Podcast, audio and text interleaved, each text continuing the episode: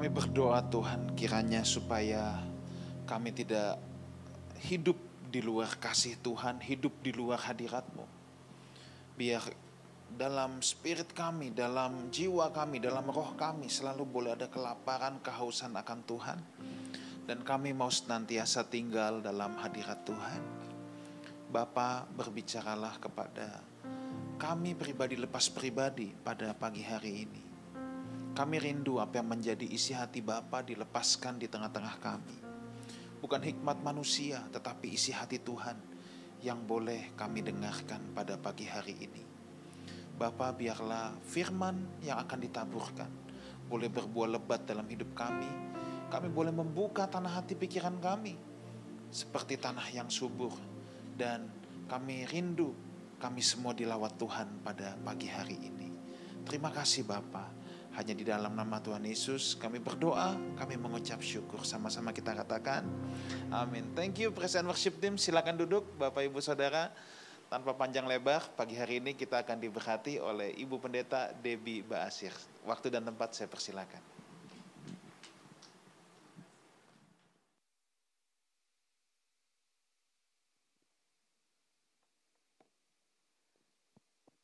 Iya. Iya. Iya, saudara kita kita bersyukur pagi hari ini kita ada sebagaimana kita ada. Saya juga mengucapkan terima kasih buat Pak Gembala, Pak Wigan dan juga seluruh jemaat yang boleh mempercayakan pelayanan ini kepada saya pagi hari ini. Dan kita akan sama-sama mendengarkan firman Tuhan di dalam saya diberi tema hari ini kepenuhan hidup dalam Kristus. Saudara, kenapa kita harus hidup penuh di dalam Kristus? Karena banyak orang berkata Kristen tapi tidak penuh, hanya separoh dalam Kristus. Pagi ini kita sedih ya dengar ada 100 lebih orang yang meninggal ya di Seoul karena acara Halloween tadi malam. Mereka meninggal karena jantungnya berhenti berdetak dan rata-rata anak muda, anak remaja. Ya, saya tuh sedih saudara. Ya, jangankan di luar negeri, di Indonesia aja banyak yang ngaku anak Tuhan, tapi juga ngaku anak setan. Di sini nggak ada kan yang ikut Halloween Halloween gitu kan? Ya, saya tidak tahu itu memang tidak mengerti atau pura-pura nggak ngerti gitu ya. Orang akhirnya mereka pakai kostum setan, ya menyatakan dirinya setan. Itu kan aneh ya saudara. Biarlah saudara juga menanamkan kepada anak-anak kita ya supaya tidak ikut pesta-pesta yang seperti itu ya. Hari ini kita sedih mendengar anak-anak remaja loh meninggal saudara ya. Dan tidak tanggung-tanggung jumlahnya. Nggak tahu katanya sampai pagi tadi sudah mencapai 150 orang yang mati ya. Dan ya itulah saudara. Kita berdoa supaya kita semua ini boleh sama-sama hidup penuh di dalam Kristus. Bukan cuma separoh tetapi penuh. Karena saya percaya nanti ketika Tuhan datang ya dia mencari orang-orang yang benar-benar hidup penuh di dalam Kristus. Kita buka bersama Kolose pasal yang kedua, langsung saja ya. Kolose pasal yang kedua judul perikopnya di sana adalah kepenuhan hidup di dalam Kristus ya. Kepenuhan hidup dalam Kristus ayat yang ke-6 firman Tuhan kita baca bersama Kolose 2 ayat yang ke-6.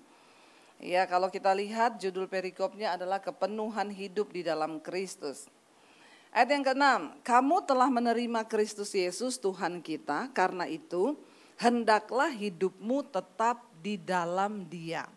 Saya mau tanya, yang sudah menerima Yesus sebagai Tuhan dan Juru Selamat, tolong angkat tangan. Karena tidak semua orang Kristen itu sudah menerima Yesus. Ada yang hanya beragama ikut-ikutan tapi kita secara pribadi perlu berdoa pribadi Tuhan, aku menerima engkau sebagai Tuhan dan juru selamatku. Karena aku sadar bahwa engkaulah satu-satunya juru selamat di dalam hidupku. Katakan, amin. Saya baru pulang dari Gorontalo saudara, kemarin ada seminar hamba-hamba Tuhan dan juga ada KKR.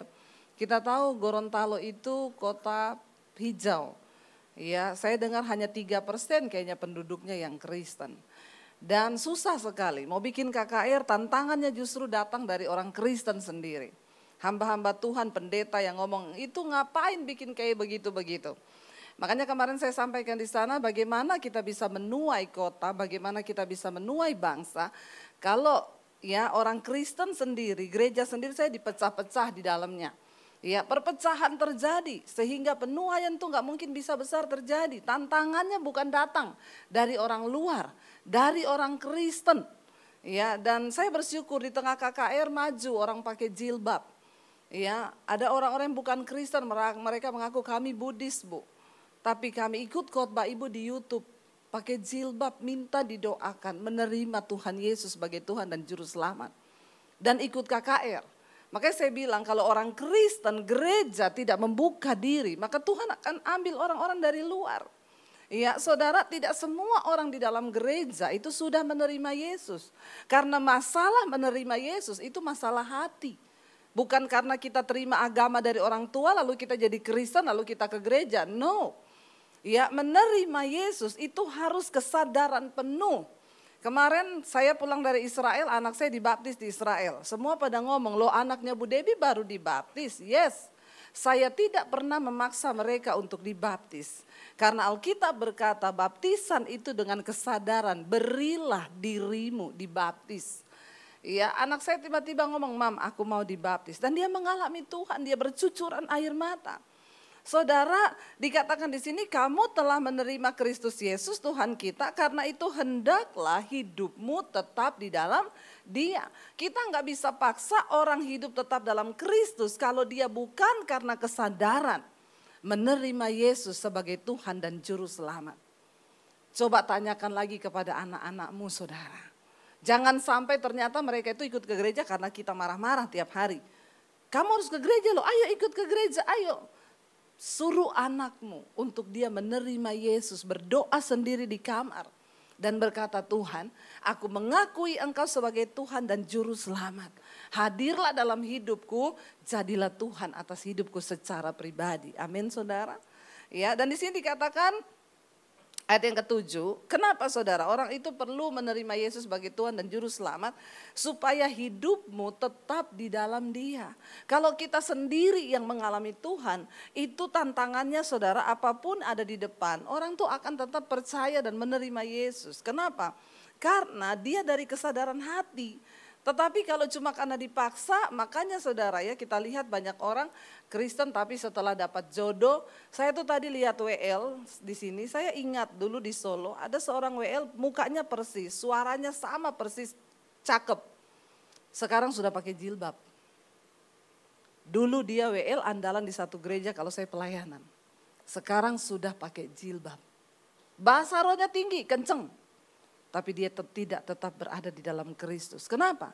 Karena mungkin dia belum menerima Yesus sebagai juru selamat pribadi.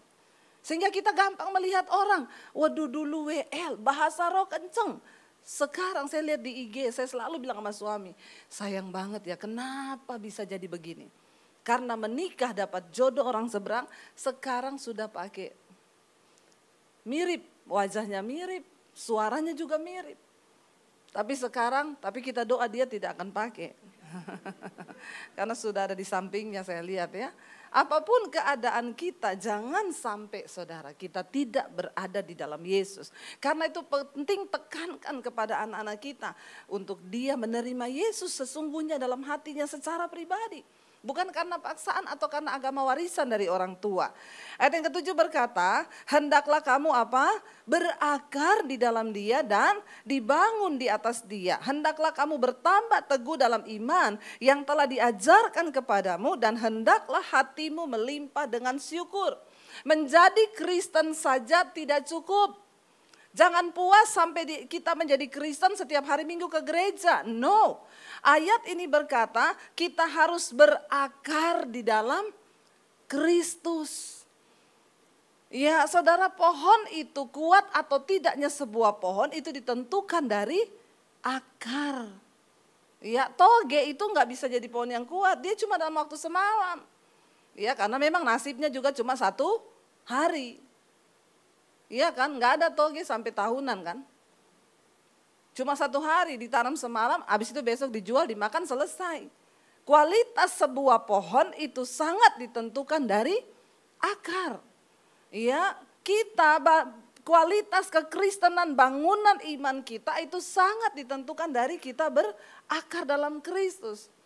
Nah proses berakar itu ke dalam. Tidak dilihat orang. Itu bicara tentang proses kita pribadi dengan Tuhan. Ya, sekarang saudara melihat pelayanan saya, sekarang banyak orang berkata, enak banget ya Ibu Debi ya, pelayanannya diberkati Tuhan. Saya berkata, saya terima Yesus tahun 95. Dari tahun 95 itu saya proses berakar ke dalam, gak ada yang lihat saya. Gak ada yang tahu saya. Tiba-tiba ketika pandemi Tuhan angkat saya lewat Youtube, orang kaget ini pendeta dari mana? Engkau tidak melihat saya proses berakar penderitaan, diproses, dihancurkan, diremukkan Tuhan puluhan tahun saudara. Bukan satu dua tahun. Puluhan tahun saya menderita ikut Tuhan Yesus dan saya tahu itu proses berakar. Ke dalam itu nggak ada yang lihat. Kalau cuma buah, banyak orang yang melihat. Wih buahnya karena buah itu ke atas. Tapi proses berakar ke dalam itu tidak banyak orang tahu. Biarlah saudara tidak banyak orang yang tahu proses pergumulan hidup kita dengan Tuhan. Tapi kita menyadari itu adalah sebuah proses Tuhan sedang menguatkan akar kita di dalam dia. Orang-orang yang sudah berakar kuat dalam Tuhan dia nggak mudah rapuh. Tidak mudah goyah, angin, badai, topan datang melanda, engkau tidak akan tergoyah. Taruh iman dan percayamu kepada Tuhan. Jangan taruh kepada sesuatu yang berubah Saudara dunia ini semakin berubah. Ya, kita dengar tantangan ke depan ya 2023 tahun kegelapan. Ya, tetapi orang yang berakar kuat di dalam Tuhan, kita nggak akan peduli dengan omongan orang apa pun. Kita percaya bahwa Tuhan yang kita sembah tidak pernah berubah. Dahulu, sekarang, bahkan sampai selamanya. Bilang amin saudara. Saudara agak semangat sedikit kalau saya berkhotbah ya. Kalau saudara tidak omong apa-apa, karena saudara ini sudah pakai masker loh. Saya tidak mengetahui mimik saudara itu seperti apa. Jadi tolonglah ngomong amin gitu biar saya seneng gitu ya. Oh ini jemaat respon gitu ya. Saya udah capek-capek keringetan khotbah kalau saudara nggak respon buat apa gitu ya saudara. Karena itu kita penting datang ke gereja dari rumah tuh persiapkan hati. Tuhan aku berdoa hari ini aku ke gereja aku dapat satu firman. Bukan rutinitas kita ada ke gereja lagi hari minggu ya namanya juga hari minggu masa ke masjid. Saudara perhatikan baik-baik Engkau harus bertumbuh. Kualitas orang Kristen hari-hari ini saudara jauh di bawah rata-rata dari apa yang Tuhan harapkan. Makanya ketika goncangan terjadi, persiapkan hidupmu. Enggak usah takut tahun depan tahun kegelapan. Alkitab sudah menulis bahwa di hari-hari terakhir akan datang masa yang sukar. Tidak usah takut. Ya, kalau kita berjalan bersama Tuhan, berakar penuh di dalam Tuhan, maka tidak ada yang bisa membuat kita goyah. Bahkan kita bisa berkata kematian pun adalah sebuah keuntungan bagi orang yang hidup sungguh-sungguh dekat dengan Tuhan. Ya dikatakan di sana engkau harus berakar dalam dia, dibangun di atas dia. Setelah kita berakar baru kita dibangun ke atas. Makanya Alkitab berkata belajar dari pohon kur, kurma. Kurma itu waktu tumbuh nggak langsung ke atas, dia tumbuh di padang gurun, dia harus mencari air dulu, air, akarnya ke bawah. Bahkan biji kurma waktu ditanam ditumpuk pakai batu besar. Supaya apa? Dia tumbuh ke bawah cari mata air. Ketika dia sudah dapat sumber air, baru dia tumbuh ke atas. Dia akan menyingkirkan batu itu. Dia akan tumbuh jadi pohon yang kuat. Makanya Alkitab berkata pohon kurma itu di Alkitab dikasih gambaran. Dia akan bertumbuh seperti pohon kurma. Di tengah padang gurun itu biasanya badai angin kencang bisa terjadi. Tapi pohon kurma, saudara dia begini, lalu dia gini, wing, kena badai dia berdiri lagi. Kenapa? Akarnya kuat. Pohon kurma diterpa badai sering. Tetapi dia tidak pernah roboh karena akarnya itu kuat. Bukan cuma itu, Ketika orang-orang itu para musafir berjalan di padang gurun dan mereka kekurangan air, mereka cari apa? Sisa-sisa pohon kurma yang sudah mati. Kenapa saudara? Karena di bawah pohon kurma yang sudah mati itu pasti ada sumber air. Bahkan sudah mati pun pohon kurma masih menjadi berkat. Orang kalau berakar kuat dalam Kristus hidup menjadi berkat saudara. Makanya engkau perlu berakar di dalam Yesus, dibangun di dalam dia, di atas dia. Hendaklah kamu bertambah teguh dalam iman yang telah diajarkan kepadamu. Dan hendaklah hatimu melimpah dengan syukur. Orang yang berakar kuat di dalam Tuhan, hatinya itu penuh syukur, bukan sungut-sungut. Hatinya itu terus bersyukur, dalam segala keadaan dia bersyukur, yang keluar dari mulutnya syukur. Dan itu yang akan membuat Tuhan saudara akan turut bekerja di dalam hidup kita. Ayat yang ketiga dikatakan di sana, baca bersama, hati-hatilah supaya jangan ada yang menawan kamu dengan filsafatnya yang kosong dan palsu menurut ajaran turun-temurun dan roh-roh dunia, tetapi tidak menurut Kristus. Hati-hati, sekarang banyak pengajaran-pengajaran yang menyesatkan. Kenapa kita perlu bertumbuh dan penuh dalam Kristus? Karena ini di akhir zaman pun Tuhan izinkan. Penyesat-penyesat itu datang. Dikatakan mereka itu membawa ajaran kosong. Menurut filsafat turun-temurun, ajaran-ajaran orang tua dulu. Ya, kalau saudara masih pegang-pegang ajaran orang tua dulu ya. Tusuk sate, rumah tusuk sate itu tidak diberkati. Saya kalau beli rumah cari yang tusuk sate. Kenapa? Berkatnya langsung masuk. Enggak usah pakai lewat kanan kiri. Coba kenapa saudara? Ada orang percaya ini kan filsafat omong kosong turun temurun dari nenek moyang. Jangan engkau percayai. Masih banyak orang yang percaya yang begini-begini. Ya, jadi saudara kalau beli rumah itu jangan yang tusuk sate, ya nanti nggak tahu itu apa. Sampai bank juga ikut-ikutan saudara. Saya dulu mau beli rumah tusuk sate, banknya bilang tusuk sate ya bu, maaf bu, tidak bisa gol kalau di bank. Kenapa? Bank kok ikut-ikutan kayak begitu? Enggak bu, karena kalau nggak bisa bayar kita susah jual. Karena banyak orang percaya tusuk sate itu tidak mendatangkan berkat. Saudara bagi kita orang percaya itu filsafat, filsafat omong kosong. Tuhan memberkati orang benar. Orangnya ini yang diberkati. Jadi saudara mau tinggal di mana pun, kalau kita menjadi orang benar itu cukup. Katakan amin. Ya, jangan percaya yang nanti taruh cermin di mana, di sebelah sini begini, begitu, begitu. No. Ya, kita harus berpegang kepada firman Tuhan. Kemarin ada seseorang ketemu saya, dia bilang, Bu Debi, saya ketemu dengan satu orang. Dia tanya sama saya, Bu, ibu masih berdosa? Saya bilang, iya. Oh, ibu sesat. Loh kenapa? Kita itu di dalam Yesus sudah tidak ada dosa, Bu. Karena Yesus sudah menghapus dosa kita masa lalu, dosa kita sekarang, bahkan yang akan datang. Ibu bikin dosa pun sudah dihapus sama Tuhan. Terus dia bilang, oh enggak loh, Ya saya tuh suka dengar khotbahnya Bu Debi di mesbah doa kalau malam itu katanya kitanya harus bertobat tiap jam, tiap menit, tiap detik. Oh jangan dengar Bu Debi itu pendeta perjanjian lama. Saudara mengerikan ya, saya bilang ibu suruh dia baca di perjanjian baru.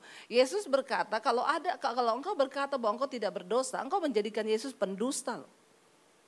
Semua kita masih berdosa. Karena itu kita butuh Tuhan, kita butuh anugerah Tuhan. Tapi pengajaran-pengajaran yang begini ada saudara. Enggak usah bu, ibu ngapain bertobat. Tidak perlu lagi pertobatan.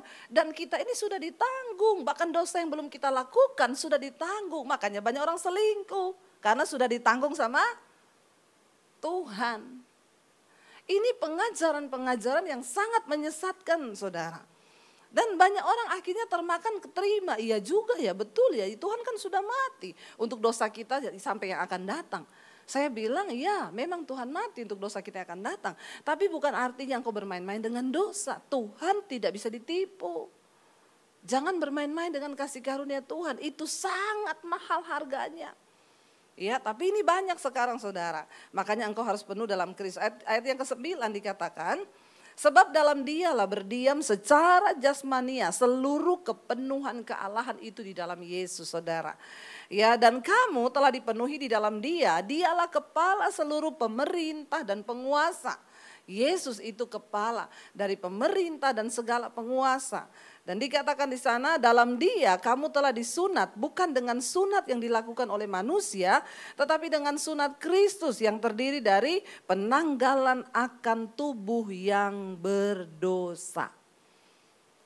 Zaman dulu bangsa Israel harus disunat secara fisik ya supaya mereka sah dan layak diakui sebagai anak Allah. Tetapi Yesus datang dikatakan ya kita ini adalah orang-orang yang bersunat. Bukan disunat secara fisik, tetapi bukan secara sunat manusia, tetapi dengan sunat Kristus yang terdiri dari apa? Penanggalan akan tubuh yang berdosa.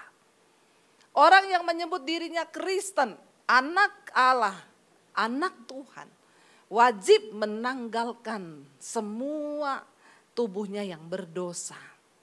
Ya, Yesus berkata, kalau tanganmu membuat engkau berdosa, potong tanganmu. Lebih baik engkau masuk surga tanpa tangan. Kalau kakimu membuat engkau berdosa, potong kakimu. Lebih baik engkau masuk surga tanpa kaki.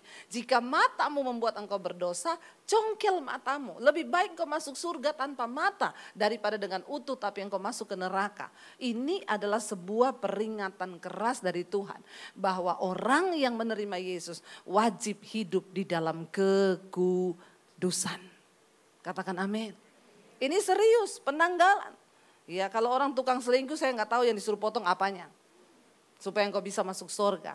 Ngeri saudara. Jangan main-main dengan dosa. Sunat Kristus adalah penanggalan akan seluruh anggota tubuh yang berdosa. Artinya apa? Tuhan kuduskan.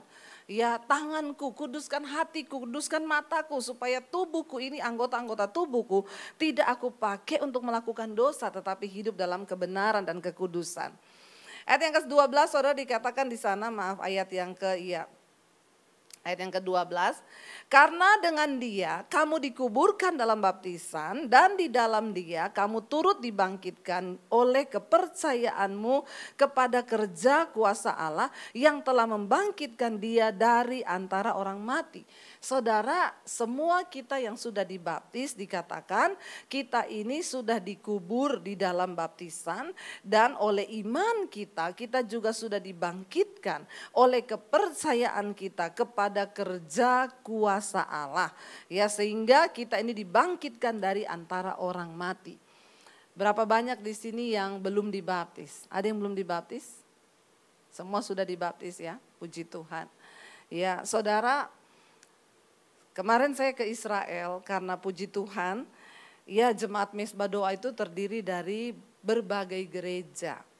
Jadi kemarin 125 orang kita berangkat. Itu pun banyak yang tidak bisa berangkat karena ya saya hanya iklan dua minggu di Mesbah Doa yang daftar ratusan saudara.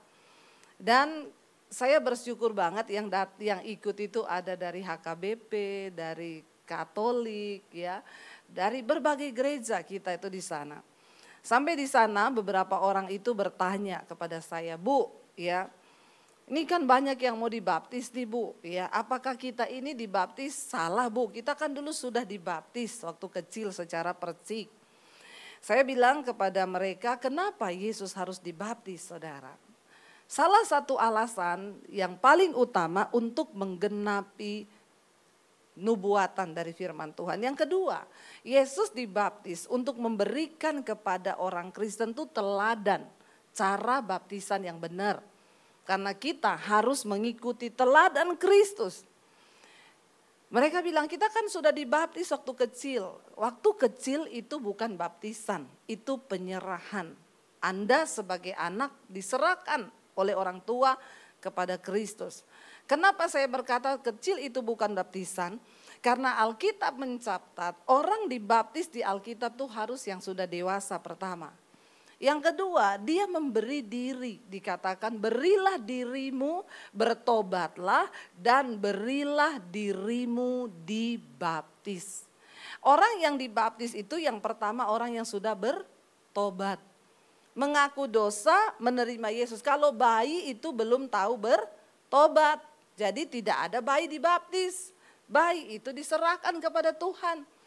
Jadi kita harus melakukan seperti yang Yesus ajarkan. Ya, kita tahu ketika Yesus datang kepada Yohanes Pembaptis dan berkata, "Aku mau dibaptis olehmu." Yohanes Pembaptis berkata, "Untuk membuka kasutmu saja aku tidak layak. Bagaimana engkau suruh aku baptis?" Tapi Yesus berkata, "Semua ini harus terjadi supaya genaplah apa yang dikatakan oleh firman Tuhan." Akhirnya saudara beberapa orang menyerahkan diri kemarin di Israel untuk dibaptis ya. Ada sekitar 40 lebih yang dibaptis kemarin. Ya, kenapa? Karena kita harus punya pemahaman yang benar. Saya bilang saya tidak membawa doktrin dari satu gereja, tapi mari kita kembali kepada ajaran firman Tuhan. Alkitab berkata Yesus dibaptis sudah dewasa dan ketika dia dibaptis dikatakan ketika Yesus keluar dari dalam air itu berarti Yesus dibaptis masuk ke dalam air. Lalu turunlah roh kudus seperti burung merpati yang berkata inilah anakku kepadanya lah aku berkenan. Kita mengajarkan yang benar saudara, bukan soal doktrin. Kalau doktrin nanti kita pecah satu gereja dengan yang lain. Tapi mari kita kembali kepada kepenuhan Kristus artinya kita harus mengikuti teladan Tuhan Yesus dalam Alkitab. Barang siapa yang dibaptis, engkau itu sudah dikubur di dalam hidupmu yang lama, di dalam dosa-dosamu. Sekarang engkau keluar dengan hidup yang baru, hidup yang kudus. Karena itu jangan main-main lagi dengan kehidupan kekristenan kita, saudara.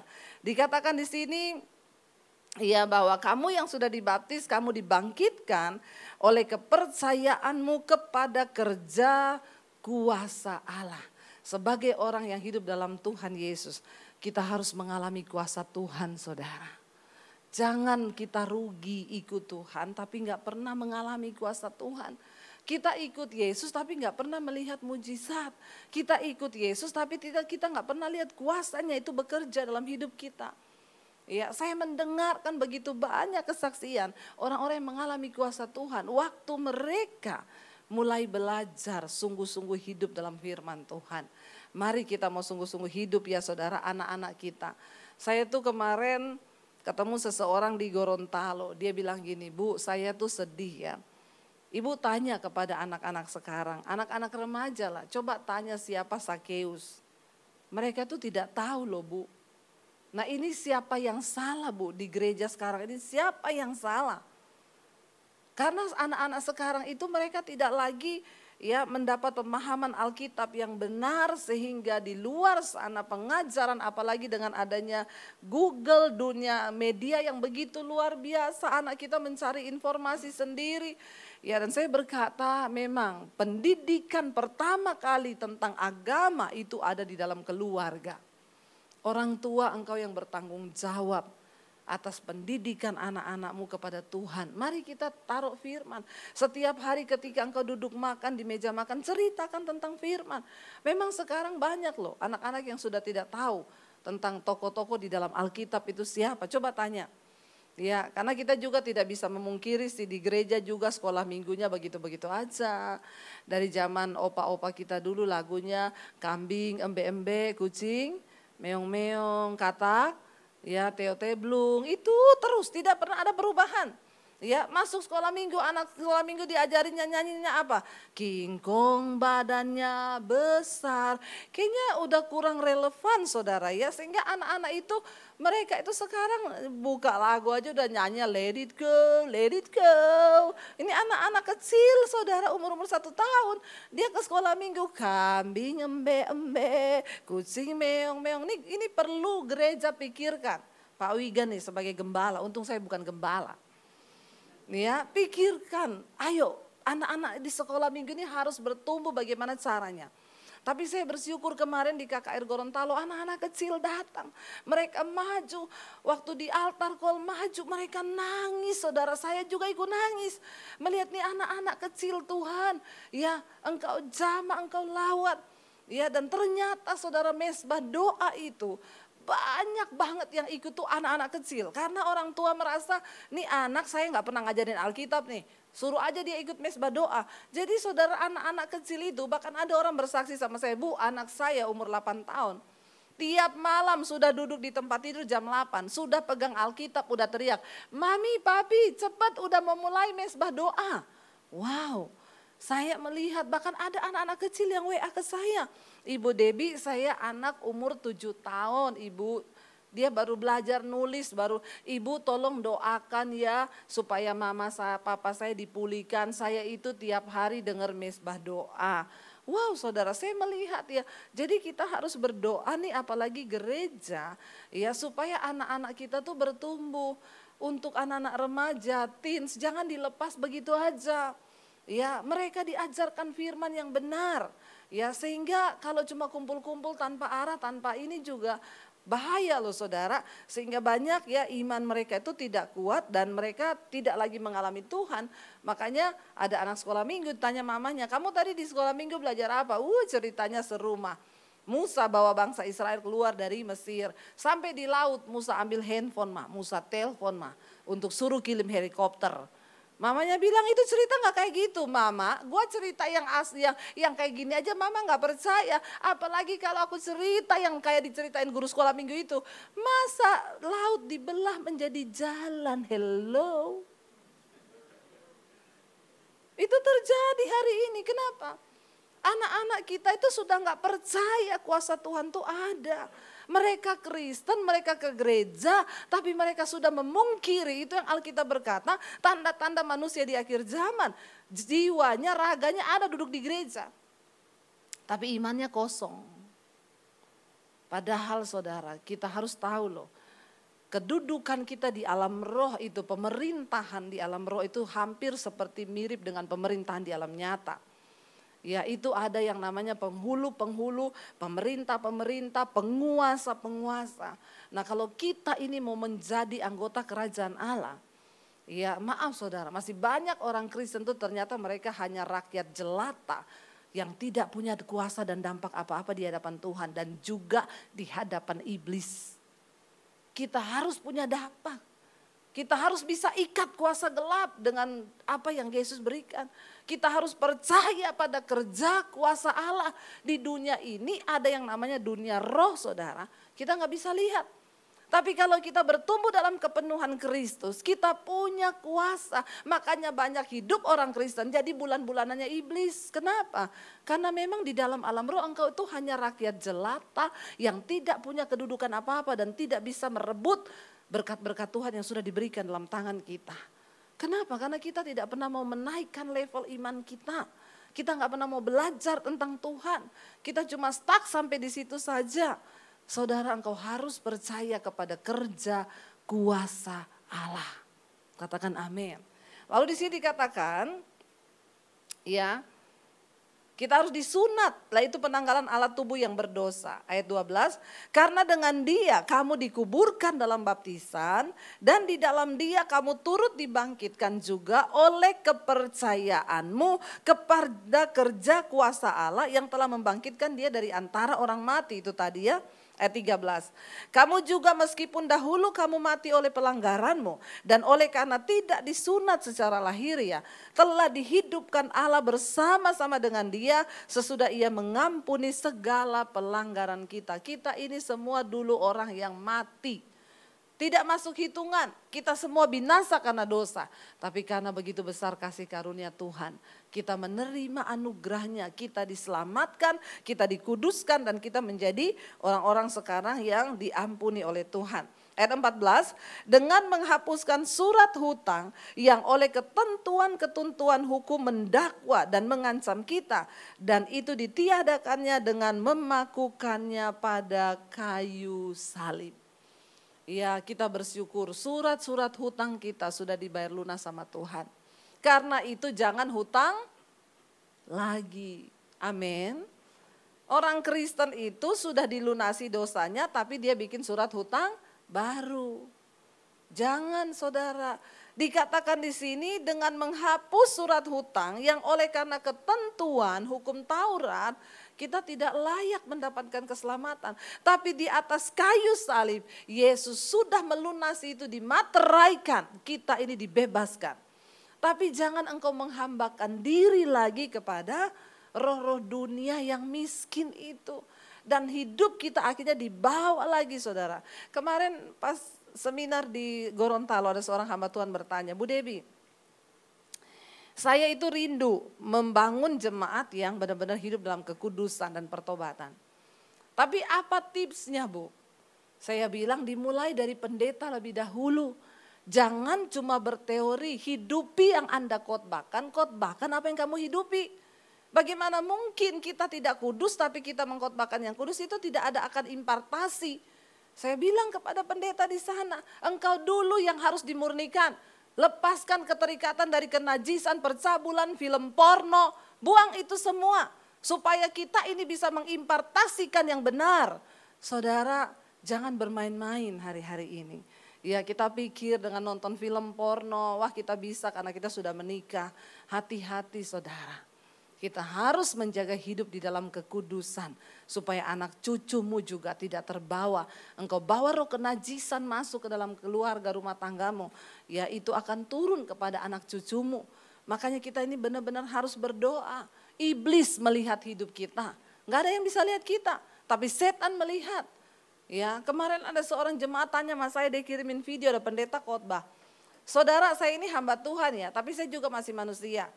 Ya, saya mau tanya kalau saudara dapat kiriman film porno, saudara nonton atau tidak? Pendetanya jawab, kalau saya nonton, saya juga masih manusia. Pulang jemaat ini suami istri berantem. Istrinya bilang, Bu, saya ini bu men, men, men, mengajak suami saya untuk hidup dalam kekudusan bu. Pendetanya khotbah begitu sampai di rumah suami saya bilang tuh kan lu nggak usah sok ngajak-ngajak aku hidup dalam kekudusan. Pendetanya aja nonton film porno kok apalagi aku. Mengerikan loh saudara. Iya saya bilang yang begitu-begitu nggak usah jadi pendeta dulu. Turun aja jadi jemaat rakyat jelata di hadapan di alam roh. Kamu nggak punya kuasa dan otoritas apa-apa untuk memerintah apalagi untuk mengajarkan seperti tengah jemaat. Ya, lalu jemaatnya tanya, ini bagaimana bu kalau sudah ke sini? Saya bilang pindah gereja aja, cari pengajaran yang benar. Kenapa saudara? Kalau pendeta udah model begitu, apa yang kita mau ikuti? Dia bilang nonton aja, saya aja nonton karena saya juga masih manusia. Ini lama-lama juga orang Kristen isinya sorga, seks semua ini kalau udah kayak begini nih. Enggak beda saudara, ngeri loh saudara. Ya, Padahal dikatakan kita ini saudara surat lunas utang sudah dibayar lunas sama Yesus. Ya, jangan aneh-aneh hidup ini. Ya, kita sudah dipakukan di atas kayu salib. Tapi jangan engkau bermain-main. Ayat yang ke-15 dikatakan, ia telah melucuti pemerintah-pemerintah dan penguasa-penguasa. Dan menjadikan mereka tontonan umum dalam kemenangannya ya di depan mereka, di atas mereka. Tuhan sudah menang. Dia lucuti segala roh-roh itu. Tapi kita yang sudah mengaku menjadi anaknya, mengaku surat lunas utang sudah terima, kita kembali lagi. Itu dikatakan babi kembali kepada kubangannya. Bikin malu Tuhan di hadapan setan. Makanya setan tuh ngomong gak apa-apa gereja penuh biarin aja. Penuh biar penuh. Lihat hidup mereka. Pulang dari gereja juga gak bener. Ngapain? Saudara Jangan menjadi rakyat jelata di alam roh. Dikatakan Tuhan sudah melucuti semua pemerintah-pemerintah, penguasa-penguasa di alam roh. Untuk menjadikan mereka tontonan umum. Karena mereka dipermalukan. Tuhan membebaskan kita dari dosa. Yang jadi memalukan adalah ketika Tuhan sudah bebaskan kita, kita kembali mengabdikan diri kepada roh-roh itu. Sehingga iblis bilang sama Tuhan, ngapain lihat mereka toh menyembah engkau. Tapi mereka tetap anak buah saya. Mereka tetap melakukan seperti yang aku mau. Jangan bikin malu Tuhan di hadapan setan. Mari kita bikin malu setan di hadapan Tuhan karena cara hidup kita di dalam kekudusan. Katakan amin saudara. Mari kita berdiri dalam kebenaran hari-hari ini supaya engkau punya kuasa. Pendeta tanya, bagaimana Bu kita bisa memiliki kuasa dalam kepemerintahan di alam roh? Hidup dalam kekudusan. Karena setan tidak bisa mendakwa orang yang hidup kudus. Ya, orang boleh pelayanan hebat di atas mimbar hebat, dia boleh menjadi jemaat atau gembala ribuan puluhan ribu orang. Tapi kalau hidupmu di luar kekudusan, di luar perkenanan Tuhan, engkau jadi bulan-bulanannya setan Ingat loh, Yesus sudah melucuti mereka. Pemerintah-pemerintah, penghulu-penghulu di udara sudah dilucuti dalam kemenangannya di atas kayu salib. Jangan lagi engkau menghambakan diri dan mempermalukan Tuhan. Ya, karena ingat saya selalu berkata, kitab Ibrani bilang, Hiduplah sungguh-sungguh, tanggalkan beban dan dosa yang merintangi engkau. Kenapa? Karena di, di, di depan kita ini, di hidup kita ini banyak sekali saksi Hidup kita ini banyak saksi. Yang pertama saksinya mata Tuhan. Yang kedua saksinya siapa? Malaikat. Yang ketiga saksi hidup kita siapa? Setan. Kita nggak bisa lihat setan, tapi setan bisa lihat kita. Amin apa amin? Ya, makanya kita berantem lama-lama suami istri malulah sama setan. Amin. Karena setan tuh lihat hidup kita. Dia bilang lihat tuh pendeta padahal berantem di rumah kayak begitu tuh. Hmm, pret. Amin saudara. Ayo kita hidup karena kita tahu bahwa mata Tuhan melihat hidup kita. Bukan karena hanya mata manusia, tapi mata Tuhan tuh yuk melihat kita nih loh. Kalau cuma mata manusia yang lihat kan kita masih bisa tipu ya. Tapi kalau mata Tuhan yang melihat hidup kita, bagaimana kita bisa menipu Tuhan? Saya berdoa supaya jemaat di Life House ini boleh memiliki kehidupan yang penuh di dalam Kristus. Kita mulai dari diri kita saudara, tantangan ke depan semakin berat. Tapi mari kita berjaga-jaga di dalam iman, mari kita memiliki paradigma yang baru, cara pandang yang baru. Kenapa Tuhan membawa bangsa Israel keluar dari perbudakan di Mesir, harusnya hanya ditempuh dalam 11 hari, mereka jalani 40 tahun. Kenapa saudara? Karena Tuhan ingin memproses bangsa itu supaya ketika mereka masuk di tanah perjanjian, mereka masuk dengan cara dan pola pikir yang baru. Mereka masuk dalam hidup yang baru. Untuk apa mereka masuk ke tanah perjanjian? Kalau mereka masih masuk dengan hidup yang lama. Ngapain Tuhan berikan mereka tanah perjanjian? Mereka harus bertempur melawan orang Kanaan buat apa? Toh juga kalau hidupnya sama dengan orang Kanaan yang ada di situ, buat apa? Tuhan berkata sebelum engkau masuk ke tanah itu, basmi habis semua orang Kanaan. Jangan ada satupun yang engkau tinggalkan. Karena nanti mereka akan mempengaruhi cara hidupmu. Dan engkau akan hidup menurut cara bangsa-bangsa yang tidak mengenal Allah. Kenapa saudara? Dalam hidup ini Tuhan mau proses demi proses itu mendewasakan kita. Supaya engkau masuk di dalam janji-janji Tuhan. Engkau mengalami Tuhan bukan hanya engkau masuk dalam hidup yang baru. Tapi Tuhan mau engkau masuk dalam ketaatan yang baru kepada Tuhan. Amin. Mari kita bangkit berdiri bersama. Kita naikkan pujian tadi kalau ku hidup. Aku mau hidup bagi engkau Tuhan Yesus. Ampuni kami kalau selama ini kami kurang hidup berakar di dalam engkau, belajar akan firman-Mu, bahkan kami kurang mengajarkan kepada anak cucu kami tentang kebenaran. Hari ini kami mau lebih sungguh lagi di hari-hari yang terakhir ini Tuhan. Untuk kami belajar lebih dalam berakar di dalam engkau sehingga kami boleh berbuah di dalam engkau. Yesus engkaulah kebenaran yang menyelamatkan kami. Karena itu kami mau sungguh-sungguh hidup di dalam Engkau. Biar musik saja. Mari kita tutup mata dalam hadirat Tuhan.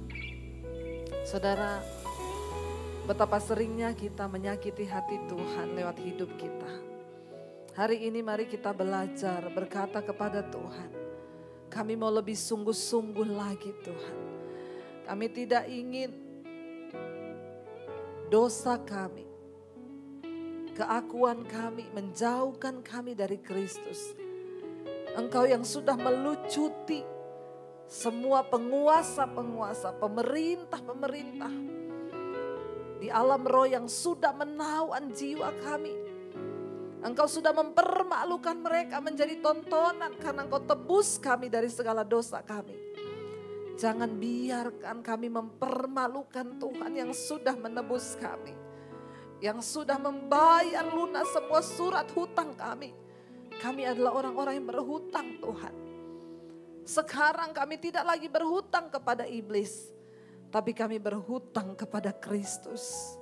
Yang sudah membayar lunas semua dosa dan pelanggaran kami.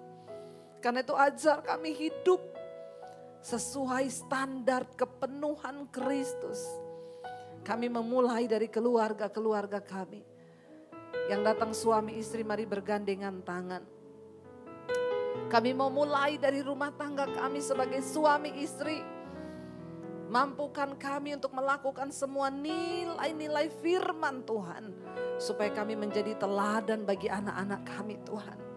Ampuni kami Bapak Mungkin ada keegoisan kami, amarah, pertikaian yang sering membuat luka sesama kami suami istri. Kami mau bertobat hari ini. Kami tidak ingin mempermalukan Tuhan di hadapan setan karena perbuatan hidup kami. Hamba berdoa bagi setiap suami istri yang hari ini bergandengan tangan. Tuhan jadikan mereka pemenang-pemenang. Engkau yang berjanji ketika suami istri hidup rukun bersama. Maka ke sanalah berkat Tuhan itu diperintahkan bahkan anak cucu kami akan mengalami janji-janji Tuhan. Tidak ada pilihan lain bagi kami hari-hari ini di tengah tantangan zaman yang begitu berat. Kami harus membawa anak-anak kami dalam takut akan Tuhan. Membawa keturunan kami menjadi keturunan yang sungguh-sungguh percaya kepada Kristus. Kami memulai dari kami suami istri Tuhan. Berkati suami-suami menjadi suami yang takut akan Tuhan. Dijauhkan dari kenajisan, perselingkuhan, dari dosa-dosa percabulan Mampukan setiap suami menjadi imam yang benar di tengah rumah tangga. Demikian istri menjadi penolong yang sepadan. Kami rindu membawa anak-anak kami Tuhan untuk datang kepada Engkau.